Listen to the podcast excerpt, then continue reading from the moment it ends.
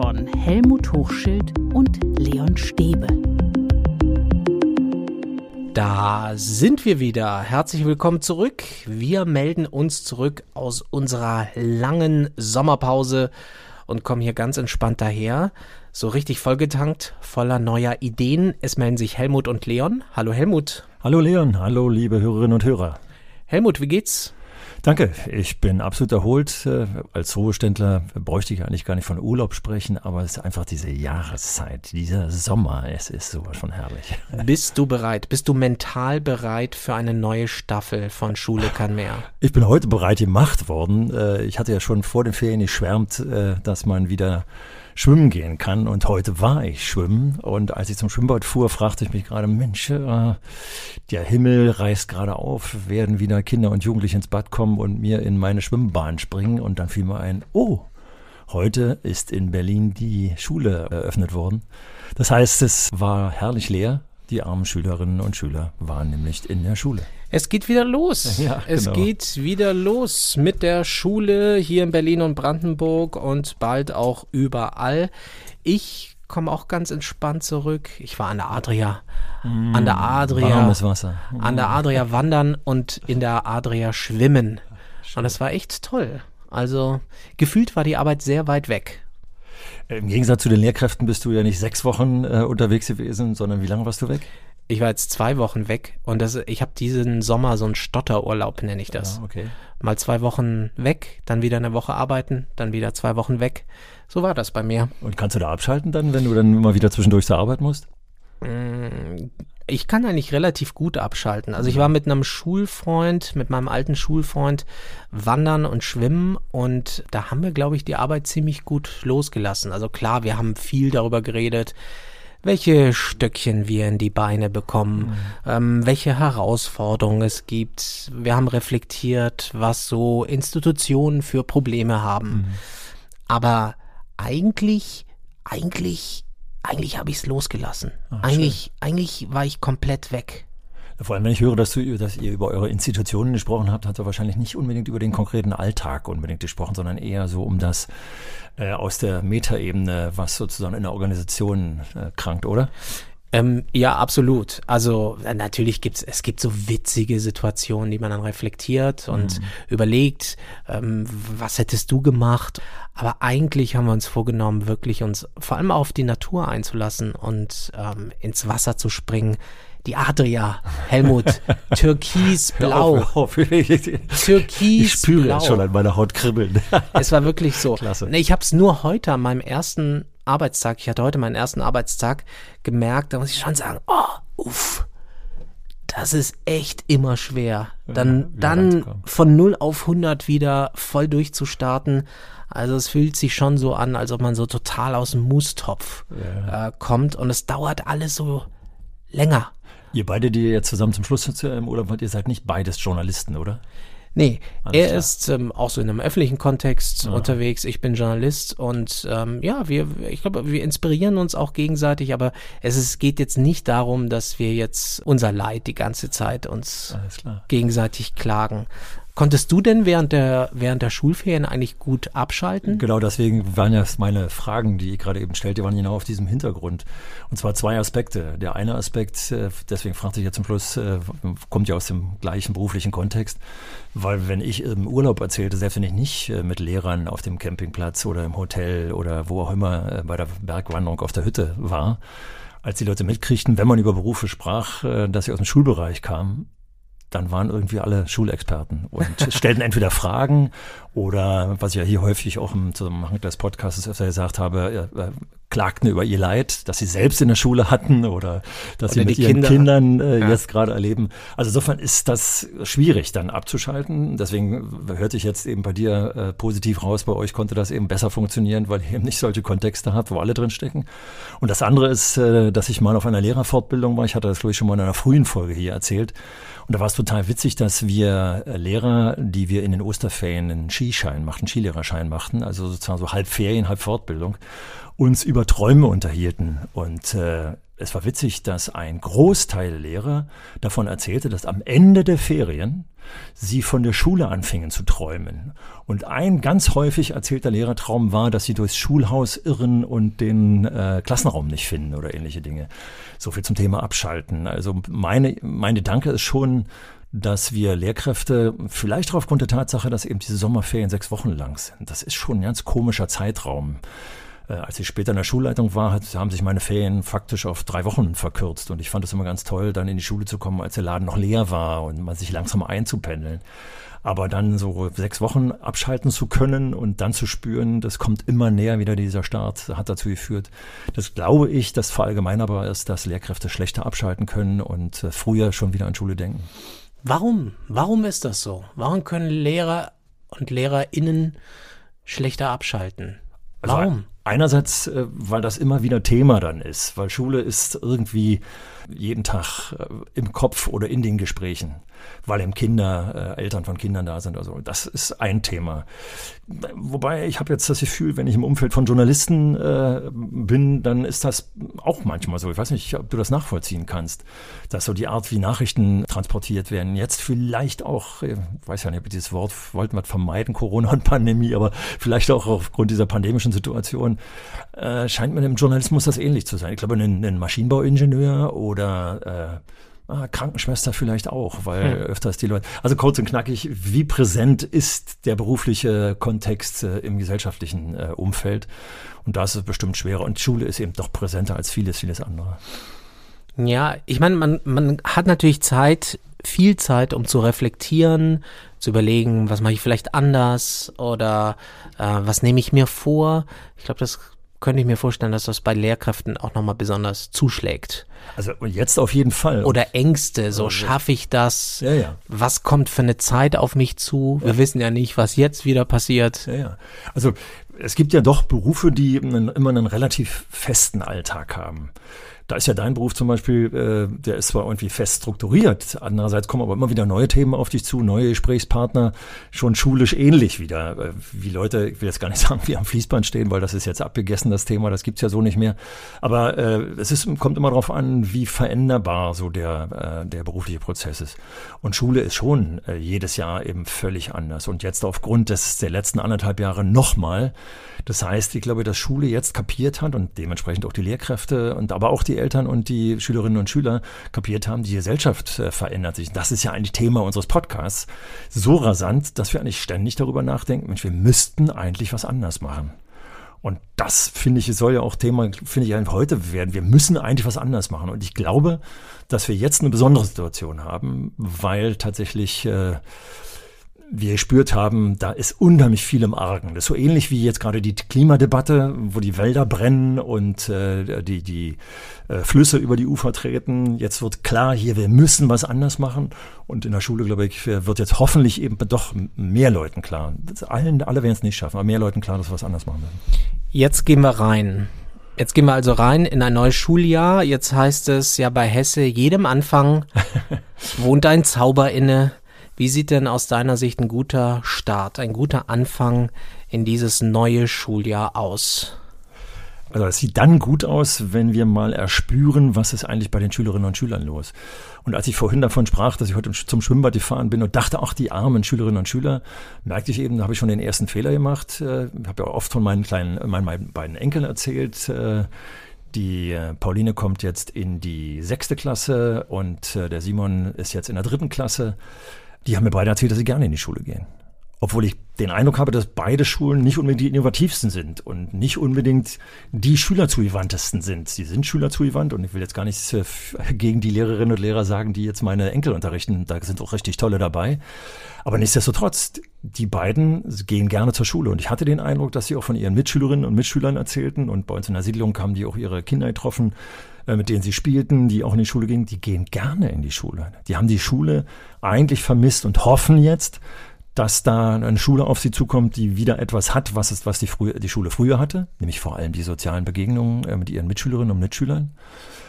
Und sie hoffen auch, äh, dass jetzt hier durchgestartet wird. Und dieses Wort durchstarten, das fällt mir natürlich im Zusammenhang ein. Ich habe auch in den letzten Tagen Olympia geguckt. Der Start ist, glaube ich, total wichtig. Und das ist auch aus meiner eigenen Erfahrung, dass ich äh, immer dachte, wenn ich da irgendwelche Stockfehler am Anfang gemacht habe, die ich so als, äh, als Anfänger in meinem Beruf gemacht habe, dann hat sich das lange ausgewirkt. Und deswegen hoffe ich, dass wir heute mit dieser Ausgabe auch nochmal darauf hinwirken, dass jetzt hier dieser Start tatsächlich ernst genommen wird und äh, eine gute Ausgangsmöglichkeit gibt. Also erstmal auf die Schüler schauen, das war ja deine Frage. Genau. Wie ein guter Start aussieht. Wie schaffen wir eine gute Basis für das Schuljahr? Wir schauen auf die Schüler und Schülerinnen. Aber was machen wir genau? Also ich habe immer im Hinterkopf, dass wir doch manchmal so ein bisschen fortbildnerisch unterwegs sind. Das heißt also, wenn wir uns mal überlegen, was es für Studien gibt, äh, wie eigentlich gute Bildung aussieht, dann sagen tatsächlich viele Studien aus, äh, und das ist in den wichtigsten äh, Medien in letzter Zeit auch mal wieder breitetreten worden, die Beziehung zwischen Lernenden und Lehrenden ist total wichtig. Also dieses, dieser kalte Tafelanschrieb äh, mit dem Rücken zu den Lernenden und dann umdrehen und drei Fragen stellen, das ist wäre der größte Fehler aller Zeiten, sondern wir müssen eben tatsächlich Beziehungen aufbauen. Und wenn ich mir so überlege, wenn ich an meine siebten Klassen denke, hier starten ja in Berlin die weiterführenden Schulen äh, mit siebten Klassen, dann war es für mich besonders wichtig, eine Beziehung zu den äh, Lernenden aufzubauen, ich als Lehrkraft, aber die Beziehung für die Schüler auch äh, aufzubauen miteinander. Und das erste war für mich tatsächlich gerade als Neueinsteiger, und das habe ich dann tatsächlich 25 Jahre lang durchgehalten, dass ich mir schon die, gleich für den Start überlegt habe, wie stelle ich eigentlich die Tische, dass die miteinander reden. Und äh, ich habe immer in Hufeisenform unterrichtet, dass die sich gesehen haben, dass sie nicht über den Lehrer ständig geredet haben, sondern miteinander geredet haben. Und später und vor allem in der Lehrerausbildung habe ich dann auch immer wieder äh, durchgemacht, dass wir auch die Tische mal beiseite gestellt haben, uns im Kreis zusammengesetzt haben und ohne Barriere miteinander gesprochen haben und auch Dinge thematisiert haben, wie fühle ich mich eigentlich? Äh, was habe ich in den Ferien erlebt, äh, was mich besonders beeindruckt hat? Weil diese besonders beeindruckenden Dinge, die kann man zum Beispiel für den Unterricht äh, äh, benutzen. Also Beziehungen aufbauen ist eine ganz tolle, wichtige Geschichte und vor allem ein Gruppenzusammengehörigkeitsgefühl schaffen. Also zum Beispiel durch so einen Stuhlkreis, durch erste Wandertage, die eben nicht ins Kino gehen oder irgendwie, sondern die tatsächlich zum Wandern da sind und miteinander reden da sind, dass man Kommunikationsknotenpunkte aufbaut, die man dann später nutzen kann. Also Beziehungen schaffen, eine Gruppendynamik initiieren, die dann positiv im Prinzip das ganze Schuljahr wirkt und hoffentlich darüber hinaus. Ich habe heute von einer Schulleiterin gehört, die sagt, naja, wir machen jetzt erstmal eine Lernstandsanalyse. Ach du lieber Gott. ja, gibt's, also, das gibt's. Ja, ja, ja, ja. Also das ist ja mehr oder weniger verpflichtend und es ist auch nicht falsch. Insofern muss ich mich jetzt ein bisschen äh, zusammenreißen und ach du lieber Gott. Es ist die Frage erstens, wie ich verpacke und an welche Stelle ich es packe. Also begrüße ich äh, heute die Kinder äh, und Jugendlichen oder die Kolleginnen und Kollegen, die demnächst erst wieder einsteigen äh, in den anderen Bundesländern. Wir, wir schreiben heute einen Test, eine Lernstandsanalyse. Also das wäre sozusagen der Dampfhammer. Damit mache ich jeglichen gruppendynamischen äh, äh und Beziehungsaspekt kaputt. Also insofern kann ich auch so, ein, so, eine, so, eine, so eine Art Klassenarbeit, so eine Lernstandserhebung auch in die erste, äh, in die erste Woche packen. Aber wichtig ist, dass die Lernstandserhebung nicht nur auf dem Papier stattfindet, mit einem Arbeitsblatt, mit einem Test oder so, sondern dass man auch mal Gespräche führt. Wie, wie lief es denn damals zu Hause, wenn ihr zu Hause allein am Computer saßt oder wie ihr bestimmte Aufgaben miteinander bearbeitet habt? Also zum Beispiel alte, alte Arbeitsblätter von letztem Jahr rauszunehmen und die mal zu thematisieren. Wie ging es euch eigentlich dabei? Was wollen wir von dem, was ihr zu Hause anders gemacht habt als in der Schule, vielleicht hier in die Schule rüberziehen? Habt ihr vielleicht über Kommunikation, die wir hier bei uns im Podcast auch thematisiert haben, übers Internet oder, oder habt ihr da auch positive äh, Dinge übernommen? Also da ist so viel aufzuarbeiten und zu reflektieren, dass wir Lernstandsanalyse hoffentlich nicht nur faktisch ähm, über ähm, die Rechenoperationen, die die können oder nicht können, oder die grammatischen Strukturen, die die können oder nicht können, abfragen, sondern ganz viel auch abfragen, was ist da eigentlich letztes Jahr gelaufen? Was sollten wir in diesem Schuljahr einfach weiter nutzen? Es geht also um eine positive Einstellung zum Lernen und zur Neugier auch wahrscheinlich. Ja, also das sind natürlich Begriffe, die hatte ich jetzt ehrlich gesagt Neugier gar nicht so im Kopf, aber das ist mit einem Lernstand, einer Lernstandserhebung, die ich als Test mache, macht die Neugier sofort da tot. Ist null Neugier. genau. Weil, wenn ich jetzt zum Beispiel denke an Stuhlkreise oder was ich vorhin an Kommunikation sagte, auch die Schüler mal miteinander reden lasse, und dann sind da drei Schüler, die darüber reden, wie sie bei einer bestimmten Aufgabe, bei der eigentlich das Internet einzubeziehen war, wie sie da vorgegangen sind. Und dann berichten die drei, dass sie gespürt haben im Gespräch, dass sie ganz anders vorgegangen sind. Der eine hat sofort die Suchmaschine benutzt, der andere hat äh, jemand angerufen und hat dann erst den Computer eingeschaltet und hat ganz gezielt gesucht. Also diese, diese Unterschiedlichkeit, die da zu Hause stattgefunden hat, wenn ich sie eben unterschiedlich habe arbeiten lassen und nicht alles schon nach Schema F arbeiten lassen, da steckt unheimlich viel Potenzial drin. Und was, was mir total wichtig ist zu sagen, vor allem wird jetzt toll, wenn wir Überraschungseffekte schaffen. Wenn die jetzt auch denken, sie kommen eigentlich in die Schule, jetzt geht's wieder los wie vor anderthalb Jahren und sie spüren, nein, wir machen plötzlich was anders. Wir haben plötzlich die, die Tablets in die Schulen geliefert bekommen. Ich habe gerade heute in der Berliner Tageszeitung gelesen, dass tatsächlich ganz viele Server ausgetauscht wurden. Es scheint also in einigen Schulen das Internet zu funktionieren und jetzt nutzen wir es auch wirklich. Und zwar integriert und nicht etwa, wir machen mal freitags eine Stunde im Computerraum und da benutzen wir es. Nein, sondern integriert. Also ihr merkt, liebe Hörerinnen und Hörer, Leon, du merkst, ich finde, da ist so viel Potenzial äh, zu überlegen, dass wir das zu, ein, miteinander besprechen. Und bitte nicht frontal, der Lehrer steht vorne und die Schüler sitzen in Busformationen und ich frage sie einzeln ab. Und was du willst, ist so, so ein Wow-Effekt. Also ja. wir brauchen jetzt so, ähm, du nanntest es gerade Überraschungseffekt. Richtig. Also dass ich reinkomme als Schüler und sage, hey, was, was ja. ist denn hier los? Ja. Was ist denn hier los? Ja. Wo bin ich denn hier gelandet? Genau. Also zum Beispiel, die sind gewöhnt, eben an irgendwelchen Tischen zu sitzen und plötzlich stelle ich einen Stuhlkreis auf. Übrigens, wenn ich immer noch die AHA-Regeln, also auch den Abstand einhalten will, bin ich immer noch der Meinung, das ist ein guter Stuhlkreis. Vielleicht sogar die, die Tische nach außen gestellt, so dass sie mit dem Rücken sozusagen fast an der Wand sitzen, aber sich dann anschauen, die AHA-Regeln zulassen. Also auch das kann man damit einbeziehen. Und jetzt zum Beispiel, es gibt Schülerinnen und Schüler, die, wenn sie sich im Unterricht reflektieren, manch, nach mancher Unterrichtsstunde merken, ich habe nicht, nicht einen Ton gesagt bin gar nicht, konnte mich dahinter verstecken, dass es viel Redner gab. So. Und ich fange im Stuhlkreis zum Beispiel mit einem Blitzlicht an. Sage, bitte, was fällt euch ein, was für euch in den Ferien am beeindruckendsten war? Und jetzt überlegt bitte nicht, was ich hören will, sondern was hat euch beeindruckt? Wenn ihr heute Abend die Augen schließt und an eure Ferien denkt, was ist das Erste, was euch einfällt? Bitte versucht das mal in ein, zwei, drei Wörter zu gießen und dieses Stichwort als Blitzlicht rauszulassen. So, also wenn ich die Schüler dazu kriege, dass sie spontan tatsächlich sich äußern, dann habe ich es geschafft, dass, wenn es losgeht, sitzen da 25 Schüler, von mir ist auch 30 in, in der Gymnasialklasse, und jeder sagt sein, sein Stichwort, das eben auch aus drei Wörtern äh, bestehen kann. Maximal drei Sekunden braucht jeder dafür bei äh, 30 Schülerinnen und Schülern. Dann habe ich in anderthalb Minuten jeden zu Wort kommen lassen und habe so viele Anknüpfungspunkte. Jetzt muss ich als Lehrer nur noch überlegen, was mache ich aus diesen Anknüpfungspunkten? Gibt Bei mir war es Adria Baden Wandern. Ja, Adria.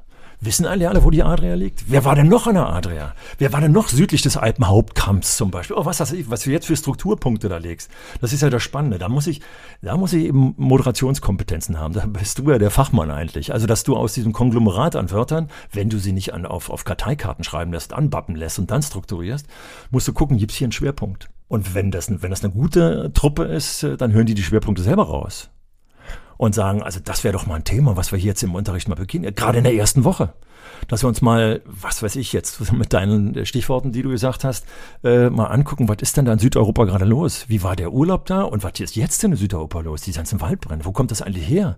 Be beeinträchtigt das eigentlich die Wasserqualität? Da erzählt jemand aus der Türkei, dass er in Alanya äh, von dem Feuer überhaupt nichts mitgekriegt hat, außer dass plötzlich Asche vom Himmel gefallen ist. Und also da sind ja Themen drin. Themen. die man nur zugreifen muss. Und bitte eben nicht tot machen mit sofort der Lernstandskontrolle, die eben, was ich, ich grammatische Strukturen abfragt. Ich habe vorhin kurz aufgehorcht, als du gesagt hast, ah, überleg doch mal so einen Wandertag ähm, gleich zu Beginn zu machen. Ja. Also ich kann mich erinnern, zu meiner Schulzeit war das so, da kamen die schönen Dinge in der Schule immer zum Ende des Schuljahres. Richtig. Und also man musste sich so durch ein Schuljahr quälen ja. und dann zur Belohnung gab es am Ende die Ausfahrt an einen See, ja. wo man sein Bratwürstchen oder sein Tofu-Würstchen braten konnte. Und das Schöne, was sich da entwickelt hat, also vielleicht wenn du auch noch eine Klassenfahrt zum Beispiel gemacht hast und erinnere dich daran, was da auf den Klassenfahrten alles an tollen Sachen stattgefunden hat, an die du dich heute noch erinnerst, weißt du, was ich, hinter den Kulissen, ohne dass der Lehrer das mitgekriegt hat. Und dann kommen die Ferien und dann verpufft alles.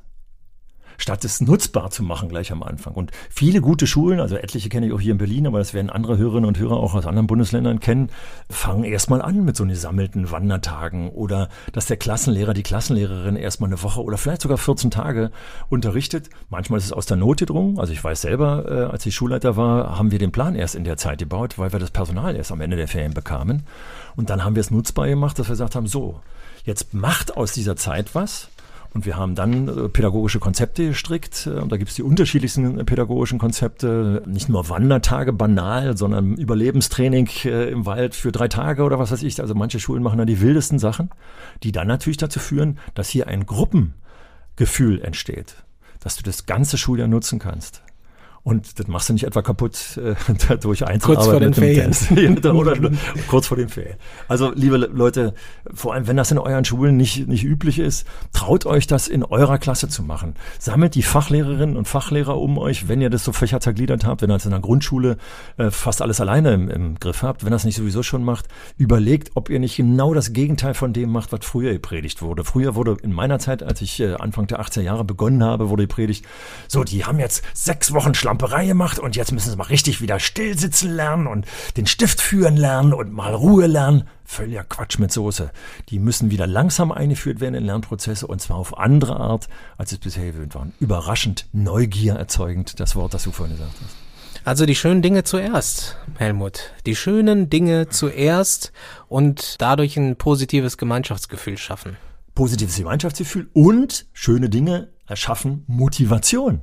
Wie viel äh, beschweren sich die Lehrkräfte darüber, dass die Schüler so unmotiviert sind? Ja, wenn Sie jetzt wieder mit grammatischen Strukturen, ich benutze dauernd diese, aber davon bin ich geprägt eben und diesen Unsinn, dann äh, äh statt Englisch zu sprechen, war jemand irgendwo im Urlaub. Du, du hast erzählt, du warst in Slowenien und hast gesagt, ja, welche Sprache hast du verwendet? Englisch natürlich. Du kannst gut Englisch, aber der toll höre immer, wenn ich von den, und bin selber als Jugendlicher so geprägt gewesen, ich habe mich nicht getraut, aber wenn ich jemandem gegenüber saß, dessen Muttersprache nicht Englisch war, sondern meinetwegen Slowenisch, dann habe ich mich getraut, mit dem auch Englisch zu sprechen. Und ich ahne, dass der eine oder andere Schüler das auch getan hat. Oder vielleicht in seiner, in der Heimat seiner Eltern war und äh, die Heimatsprache plötzlich wieder gesprochen hat und und und. Also du merkst, da steckt so viel Potenzial drin. Wir müssen es nur sammeln, Blitzlichter schaffen, strukturieren und daraus so ein paar kleinere Projekte machen also das Projekt Adria, das Projekt Urlaub in Berlin. Wie kriege ich meine Langeweile in den Griff? Das sind ja so die beiden Extreme. Es gibt ja etliche, die gar nicht in Urlaub fahren. Was haben die mit ihrer Langeweile gemacht? Äh, gibt es vielleicht Möglichkeiten, jetzt da anzusetzen und zu sagen, Mensch, was hättest du denn gerne gemacht? Also Fantasie anregen und so. Und das alles in den ersten, also so blöd wie das klingt. Ich erinnere mich, äh, und einige Lehrkräfte werden das immer noch machen, äh, schreibe mal einen Aufsatz über dein schönstes Erlebnis. So falsch war der Aufsatz gar nicht. Das Dumme war, dass wir damals anderthalb Stunden geschrieben haben, dann haben drei Leute vorgelesen und dann sind die äh, in irgendwelche Hefter gewandert. Das ist natürlich die falsche Art. Wir müssen das in Kommunikation reinbringen und aus diesen Ansatzpunkten jetzt tatsächlich Motivationsansatzpunkte machen für weiterführenden Unterricht. Und Interessen erkunden.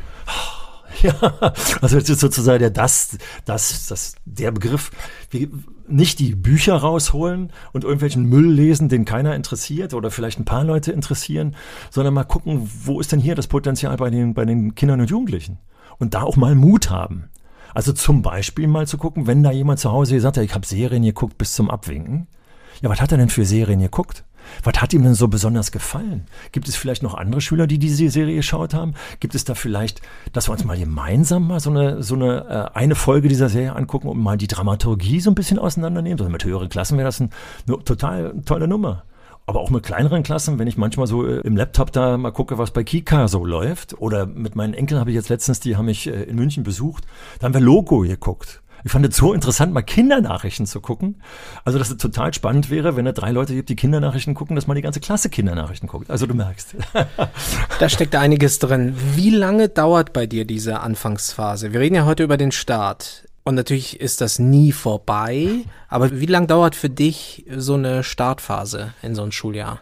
Liebe Hörer und Hörer, ahnt ja, was ich jetzt antworte. Jetzt endet nie. Leon, ja, alles klar, Leon, du das ja vor. Also eigentlich ist jetzt so, na klar, ich muss auch mal ein Buch aufschlagen. Ich muss auch mal, ich muss die Lernschatzkontrolle auch schreiben.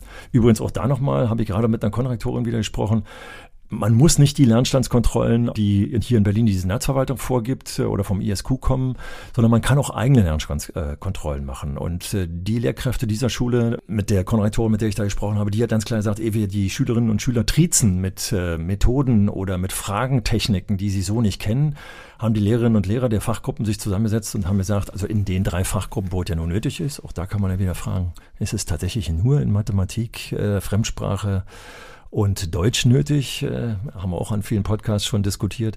Also das, das machen die selbst. So. Aber dann ist es eben so, dass wir genau diese Interessenspunkte, die wir jetzt sammeln in so einer ersten Woche, also wir machen jetzt eben da eine Sammlungsphase und das muss ja nicht die ganze Woche über sein, dass man die tatsächlich mal, also ich habe immer in meiner Klasse so, so ein Packpapier Plakate habt, wo wir solche Stichpunkte gesammelt haben und wo wir gesagt haben, also das greifen wir demnächst mal auf. Das geben wir mal an den Physiklehrer weiter, weil da steckt ja unheimlich viel Potenzial äh, drin. Was weiß ich, äh, Stromausfall und was ist mit den Geräten passiert? Wie schnell ist eigentlich die Temperatur in meiner Eistruhe da abgesackt? Äh, wie ist das mit Dämmung und all so eine Sachen? Also, dass man hier auch mit den Fachlehrern dann kommuniziert und sagt, hey, wir haben hier ein paar Punkte, die würden total klasse in Naturwissenschaften passen. Und das alles aufgreifen dann. Am Anfang. Damit die Jugendlichen auch, also ich denke jetzt vor allem natürlich an die Älteren, wobei man den Kleinen das auch machen kann, aber an die Älteren, dass die merken, wir haben nicht nur drüber gelabert, schön mal drüber gesprochen zu haben, sondern wir machen was draus. Wir erweitern den Horizont, wenn da Interessensgebiete sind jetzt zum Beispiel hier bei diesen Waldbränden, da sieht man ja die Tiere, wie die da äh, krepiert sind oder so. Also die Folgen von Waldbränden zum Beispiel sich mal anzuschauen. Wie sieht die Natur aber nach so einem Waldbrand aus? Wie lange dauert das, bis das wieder aufgeforstet ist und so? Da gibt es ja ganz viel Interessen und das kann man, da sollte dann der Unterricht angegliedert werden. Und wer aufmerksam jetzt zuhört und sagt, ja, aber ich muss doch den Rahmenplan erfüllen. Das ist ja das Schöne, wenn ich mir die Kompetenzen im Berliner Rahmenlehrplan anschaue, und das ist in anderen Bundesländern ähnlich formuliert, dann finde ich Rahmenlehrplankompetenzen, die eben auch auf solche Themen passen. Ich muss nicht immer das Buch aufschlagen, sondern im Gegenteil.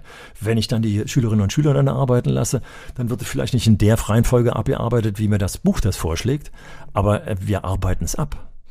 Und manchmal auf sehr, sehr unterschiedlichem Niveau, hohem Niveau manchmal. Und dazu gehört wahrscheinlich auch eine Vielfalt der Methoden, also dass wir flexibel sind bei dem, was wir tun und wie wir es machen. Also dein Plädoyer ist ja ganz sicher gegen die Eintönigkeit. Aber wie schaffe ich, wie schaffe ich diese Flexibilität von Beginn an gleich zu initiieren?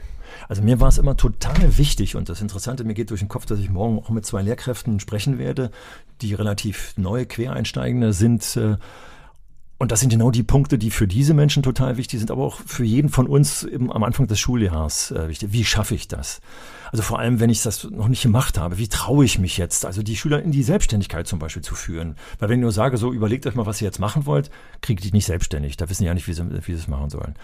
Sondern jede neue Methode, die ich einführe, also zum Beispiel die neue Sitzordnung, die ich vorhin angesprochen habe, dann begründe ich denen das, warum ich das mache. Weil ich im letzten Schuljahr festgestellt habe, dass die immer mich ansprechen. Und ich bin dann derjenige, der, also das ist ja so der normale Frontalunterricht. Ich bin der dann, der das weitergeben muss. Ich will aber ja nicht immer angesprochen werden. Im Gegenteil, die sollen ja miteinander sprechen, vor allem wenn es um eine Fremdsprache geht oder so. Ist ja viel besser, wenn die miteinander in dieser Fremdsprache kommunizieren, als ständig über den Lehrer und, und, und. Wenn ich ihnen das begründe, dass das für ihren Lernprozess wichtig ist, für den Alltag, wenn sie rausgehen, ist es doch wichtig, wenn sie mal eine Englischstunde wirklich durchgehend Englisch mit ihren Mitschülern gesprochen haben und nicht mit dem Lehrer und zwischendurch wieder Deutsch und, und, und. Oder wenn sie die Mathematikaufgaben, die dran sind, immer wieder auch mal packen, wo spielt das eigentlich in meinem Alltag eine Rolle? Also begründen ist das Wichtige. Wenn ich was Neues mache, begründen. Schritt für Schritt langsam einfinden. Ich kann nicht von heute auf morgen jetzt alles umkrempeln. Bleiben wir mal wieder bei dem Beispiel der, der Sitzkultur, sage ich es jetzt einfach mal. Ich kann auch wieder die Frontaltischstellung machen, aber ich habe dann zum Beispiel, das habe ich mit meinen Lehramtanwärtern ganz oft gemacht und mit den Lehramtanwärterinnen, dass wir tatsächlich mehrfach im, äh, in, der Seminar, in den drei Seminarstunden die Tische umgestellt haben. Und zwar funktional. Am Anfang wurde man, ah, muss das jetzt sein, nimmt das nicht so viel Zeit. Dann haben wir uns angeguckt, dass das Tische umstellen, wenn man es gut organisiert, 30 Sekunden oder maximal eine Minute dauert. Aber es ist so funktional, also die Funktionalität den Kindern und Jugendlichen immer wieder zu benennen. Das macht die auch sensibel für ihren eigenen Lernprozess. Um, um im Kopf flexibel zu bleiben. Ja, und es ist begründend. Ich hake nicht irgendwas ab, was im Buch steht und lese, was im Buch steht. Wenn da die Begründung bleibt, naja, der Lehrer macht das, was im Buch steht und arbeitet das Buch runter, was da bezahlt wurde. Ja, das ist aber keine Be Begründung, die für tatsächlich als lernrelevantes äh, Argument stehen kann, als alltagsrelevantes Argument stehen kann. Also das gute Begründen und das wiederum bedeutet, dass ich das selber gut durchdenke. Was mache ich? Warum mache ich das? Und ich durchdenke das immer unter dem Aspekt, dass ich das den Schülerinnen und Schülern mitteilen will. Und jetzt kommen auch die ersten Elternversammlungen. Und denen, auch die Eltern werden sich auch wundern, was denn hier, warum stehen die Tische jetzt äh, so? Oder äh, die erzählen plötzlich, dass sie gar nicht mehr mit Arbeitsblättern arbeiten, sondern viel mehr selber Sachen erstellen, äh, mit denen dann plötzlich die anderen Schüler arbeiten und solche Dinge. Äh, ist denn das alles richtig? Und jetzt komme ich als Experte, äh, wenn ich ein Lehramtsstudium äh, und einen äh, Vorbereitungsdienst gemacht habe, dann habe ich zumindest gute Grundlagen geschaffen, mit denen ich das begründen kann. Wir sind die Experten, die das dann begründen. Das ist ja dein Mantra. Also wir sollten die Selbstständigkeit bei den SchülerInnen und Schülern stärken. Von Anfang an. Wie mache ich das gleich zu Beginn? Wie mache ich, wie schaffe ich sozusagen Selbstständigkeit von Beginn an zu fördern? Also, dass ich es zum Beispiel klar mache, dass nicht das Gespräch mit mir das Wichtige ist, ist, nicht die Lehrperson steht im Mittelpunkt und eine ganze Stunde, die 45 Minuten im Mittelpunkt, sondern der Mittelpunkt variiert. Und ganz häufig gebe ich diesen Mittelpunkt den Kindern und Jugendlichen. Also, wenn ich zum Beispiel an so einen Wandertag denke, dann gebe ich nicht die Route vor, die wir laufen, sondern da werden, und von mir aus Google Map, muss ja nicht die Landkarte oder der Stadtplan sein. Dann wird mit Google Map geguckt, ich schaue mal nach, was gibt mir denn Google Map für Alternativen an, wenn ich mit dem Fahrrad fahre, wenn ich zu Fuß gehe oder wenn ich die öffentlich benutze. So, wir wollen nur zu Fuß. Ist das die Route, die die beste ist? Aber nein, da guck mal, da liegt ja noch so ein bisschen abseits äh, eine Sehenswürdigkeit. Oder da ist ein See, wo wir baden gehen wollen. Und diese Aufgabe gebe ich den Kindern und den Jugendlichen. Und dann mache ich das am besten noch in, sagen wir mal, drei verschiedenen Gruppen. Äh, also wenn wir 25 Kinder haben, sind das eben, sagen wir, vier Gruppen, äh, sechs, sieben Menschen, die dann da zusammen sowas planen. Und dann kommen unterschiedliche Pläne raus. Und dann muss ich jetzt gucken, welchen Plan nehmen wir? Wer hat die besten Argumente? Also diskutieren lassen. Also wir sollten uns versuchen rauszunehmen aus dem, äh, aus dem Gespräch, aus dem Mittelpunkt des Unterrichtes. Die Schüler sollen zum Schluss und die Schülerinnen am Ende der Stunde geschwitzt haben und miteinander gearbeitet und geredet haben. Und wenn ich es gut gemacht habe, dann stand ich am Rand und habe nur zwischendurch moderiert, ein paar Rituale, Zeitbegrenzung aufgepasst, dass das nicht ins Uferlose geht, bin an die Tische gegangen, habe da ein bisschen unterstützt. Dann sind wir auch raus aus der Nummer. Und jetzt ist es nochmal so, und das muss Stück für Stück gemacht werden, vor allem bei Kindern und Jugendlichen, die es nicht gewöhnt sind. Dass sie zum Beispiel dann meinetwegen ein Plakat erstellen, wo also die Route des Wandertages drauf ist, wo dann mit einer Schrift, die lesbar ist, die auch lesbar ist, wenn es an der Tafel klemmt, dann zur Diskussion gestellt werden kann. Also sie müssen auch Medien erstellen können, mit denen dann die Schüler miteinander arbeiten. Also ich muss mir nur als Lehrkraft eine gute Aufgabenstellung ausdenken, die die Kinder und Jugendlichen motiviert, zu einem Ergebnis zu bringen, von dem sie auch überzeugt ist, dass es was Sinnvolles ist. Genau, Motivation gleich von Beginn an versuchen zu fördern. Darauf kommt es an. Es klingt so ein bisschen, Helmut, als ob du am Anfang eigentlich nur für gute Laune sorgst. Ja, gute Arbeitslaune auch. Also du wirst das ja selber, wenn du kommst und äh, da läuft dir was schief und deine Technik im, bei dir im Studio ist wieder äh, schlecht äh, vorbereitet oder ist vielleicht sogar dreckig da äh, oder was weiß ich, was, was dich nervt. Hat man gleich einen Hals. Richtig. Und umgekehrt ist auch, du machst eine gute Sendung und zum Schluss geht irgendwas total schief oder du wirst konfrontiert mit irgendwas, was mit der Sendung gar nichts zu tun hatte, dann ist wieder alles überdeckt, was du eigentlich äh, in dieser Sendung Tollety machst. Und so läuft Unterricht im Prinzip ganz genauso. Dass wir am Anfang und am Ende unheimlich gut aufpassen müssen, was da läuft und äh, ja, die Schüler eben selber arbeiten lassen, ihnen gut zuhören und jetzt kommt es nochmal, Mut haben, die Züge locker zu lassen. Und eben ganz wichtig ist, äh, das ist mir so total wichtig, alles, was wir jetzt auch hier erzählen, wer ein bisschen noch in der Ausbildung steckt äh, oder aus dem Vorbereitungsdienst kommt, weiß, dass die Neurowissenschaftler, die Hettys, die Studien, die Hetty zusammengefasst hat, Hilbert Meyer oder wie sie alle heißen, die guten Unterricht propagiert haben, die propagieren alles das, was ich Ihnen erzählt habe. Aber wie viele Mails haben wir bekommen, die uns sagen, Unterricht sieht aber so beschissen anders aus. Und die Studien sagen uns auch, so wie er aussieht, wenn nämlich und wenn denn Stoff geschafft wird, Bücher gelesen werden, abgeschrieben werden, äh, frontal in Einzel äh, verarbeitet werden, dass da ganz wenig übrig bleibt, dass das uneffektiv ist. Für die meisten jedenfalls. Es gibt Einzelne, wo es, wo es trotzdem gut läuft. Also wir wissen eigentlich, wie es schlecht läuft, wir wissen seit Jahren, dass PISA äh, uns äh, und wie die ganzen Studien heißen, sagen, dass hier in, in Deutschland total schlecht ist, dass die Selbstständigkeit nicht gefördert ist und dass der, der aus sozial schwachen Bereichen kommt, im sozial schwachen Bereich bleibt in der Regel. Das wissen wir eigentlich alles und verändern so wenig. Und deswegen ist der Staat jetzt nochmal zum Kern. Warten wir nicht dass uns der Senat vorgibt, was wir anders machen müssen, sondern überlegen wir durch Selbstreflexion, durch Reflexion zusammen mit den Kollegen, die in einer Klasse sind, durch Reflexion zusammen mit den Schülerinnen und Schülern, überlegen wir, wie wir es besser machen. Und da ist so ein Start so eine wichtige Situation. Und wenn ich mir überlege, dass ich mich in den Kreis setze, und zwar sowohl in den Kreis der Lehrkräfte, der Pädagogen, die in der Klasse wirksam sind, als auch der Schüler, am besten, wenn es natürlich zeitlich möglich ist, das zusammen zu machen. Und man überlegt sich mal gemeinsam, hat es im letzten Jahr eigentlich gut gelaufen? Und was ist schlecht gelaufen und haken dann mal ab, alles was schlecht gelaufen ist, versuchen wir zu beseitigen oder in den Hintergrund zu drängen und alles was gut zu ihr laufen ist, äh, zu nutzen.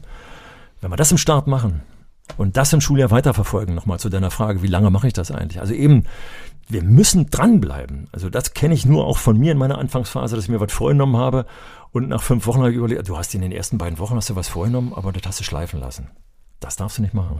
Würdest du sagen, man kann mit einem schlechten Start auch ein Schuljahr vergeigen, Auf jeden Fall. versemmeln? Auf jeden Fall. Wenn ich da ängstlich reingehe, wenn ich reingehe und sage, so, äh, mir ist jetzt äh, egal, was jetzt läuft, wir müssen hier dieses Buch schaffen. Äh, wir haben letztes Jahr nicht äh, die 50 Seiten in diesem Buch geschafft, sondern nur 30 Seiten. Wir müssen jetzt so schnell wie möglich die 20 Seiten aufholen.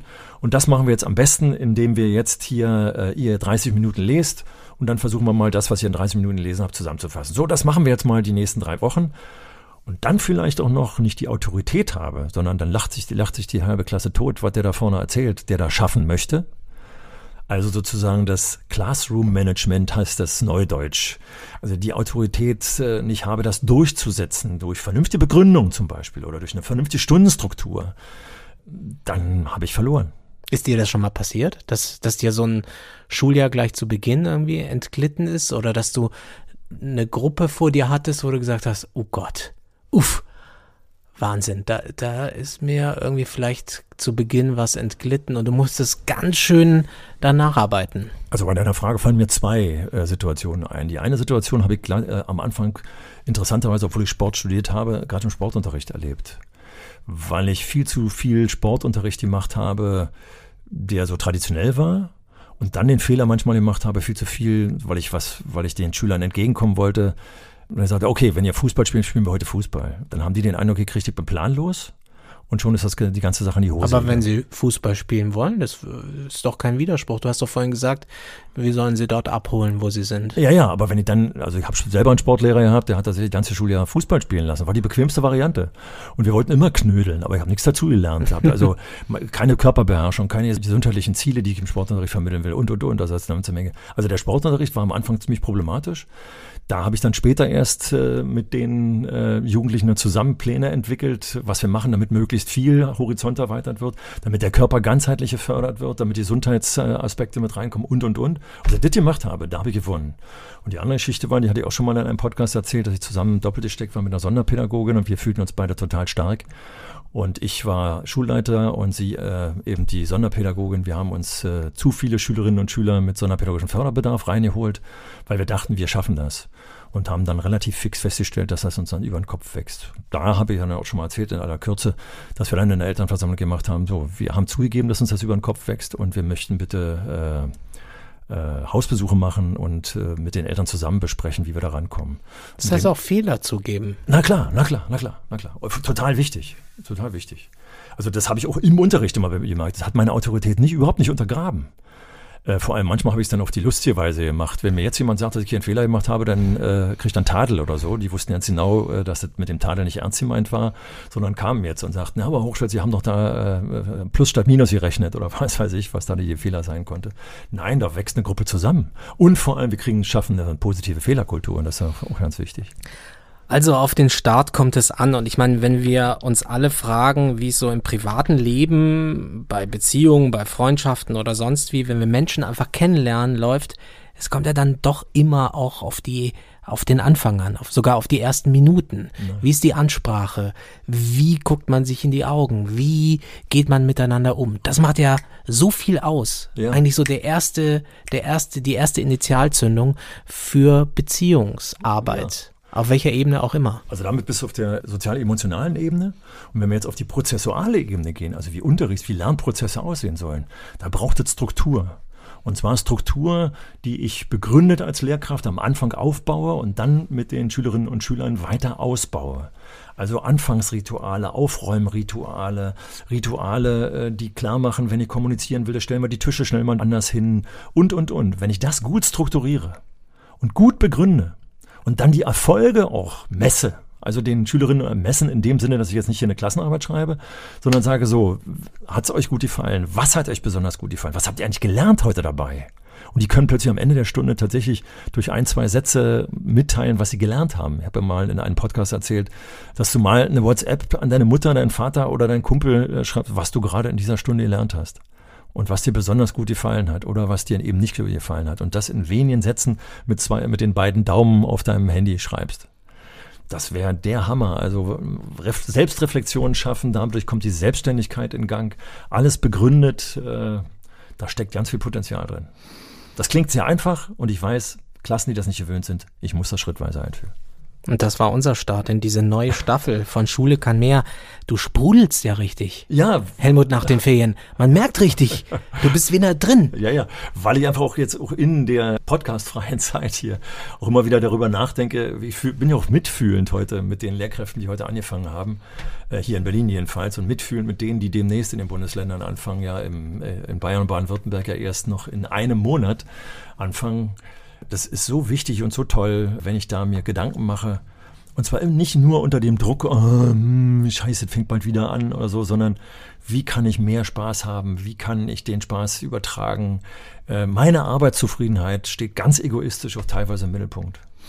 Weil wenn es mir gut geht, geht es auch den SchülerInnen ja, gut. Oder wie man in den Wald hineinruft, so schallt es heraus.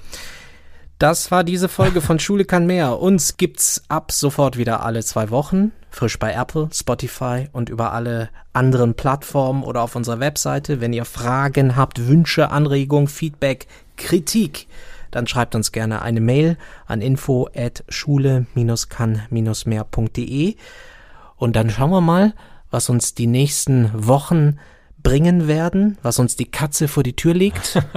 und wir freuen uns jedenfalls, dass ihr wieder dabei seid. Und ich sage Tschüss, bis zur nächsten Folge und bis bald, Helmut. Ja, und noch ganz kurz trotzdem das Schlusswort. Wir haben euch, glaube ich, heute ein bisschen überfordert durch das Sammelsurium.